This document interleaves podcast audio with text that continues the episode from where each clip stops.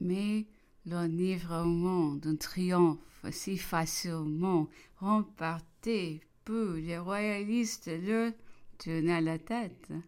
La jactance des émigrés ne connut plus de bonne. Quand ils verront les Bourbons assis sur les trônes, ils se les maîtres de leur souverain et de la France entière.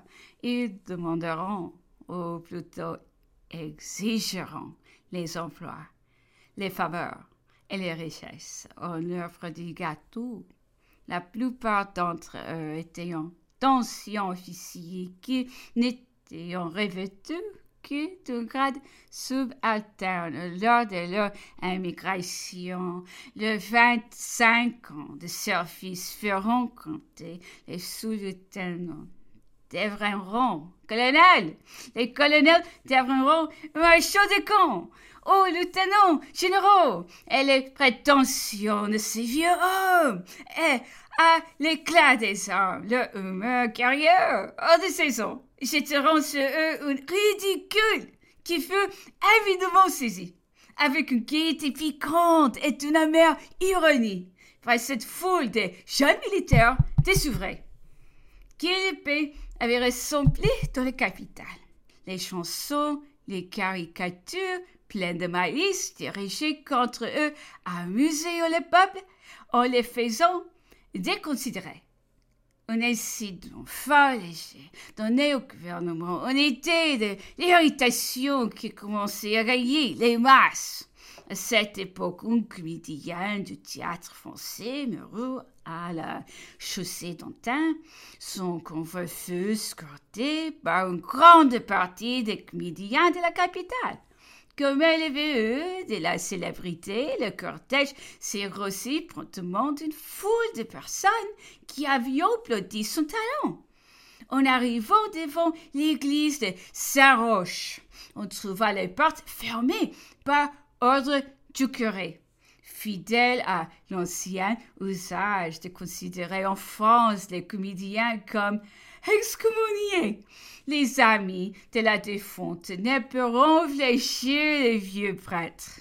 Alors la foule indignée brisa les portes de l'église, alluma les cierges et commença à chanter le prière consacré aux morts. Un aumônier de queue, dit-on, vint cependant remplir les fonctions sacerdotales, et la cérémonie se termina tranquillement. Un désordre si imprévu trouva l'autorité sans résolution, et si le roi avait suivi son premier mouvement, de faire repousser la foule par ses gardes. Il est probable qu'il en serait résulté une révolte dont les suites auraient été incalculables. Cette déconsidération du gouvernement, à la résistance s'étendait rapidement de Paris au département.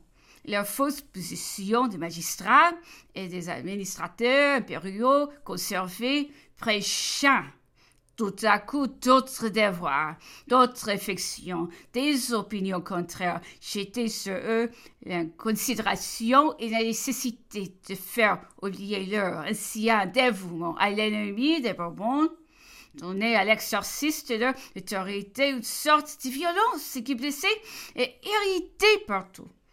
Les adquéreurs des biens nationaux si nombreux puisque plus de 10 millions de personnes y étaient intéressées feront bientôt tourmentés par les anciens propriétaires.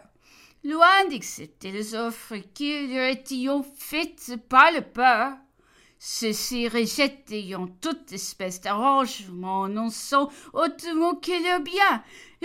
Sérieux rendu par l'autorité du roi qui devions rentrer en possession de leur propriété, au même titre qu'il avait retrouvé le couronne, que la perte des sujets et du monarque ayant été commune, la restitution devait être faite en même temps qu'on fin la charte, convention transitoire, simple ordonnance de réformation et modifiée sur ce point si elle n'était pas abolie. Les rois étaient réunis avec un très petit nombre de gentilshommes restés fidèles à sa personne.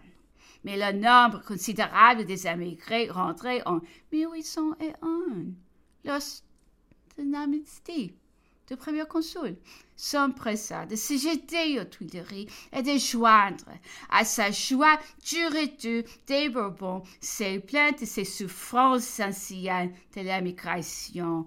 Ils arrivirent tous les jours en foule à la messe des Tuileries, la plus grande partie vêtue d'habits bourgeois ornés d'épaulettes, d'armées, de vieilles épées, de leurs défunts régiments. Les récits de leurs vieilles prouesses, complexes de la Légion de Condé faisaient pitié à ceux qui les avaient battus si facilement. Ils semblaient revenus à lever, et cette gestante suppliait de faveur de la queue irrita vivement tous ces guerriers qui venaient de se camper avec tant d'éclat. Enfin, c'était après vingt ans que toute la troupe de Koblenz des ports du Rhin triomphait isolément en 1814. C'est comme si elle avait réussi vingt années plus tôt.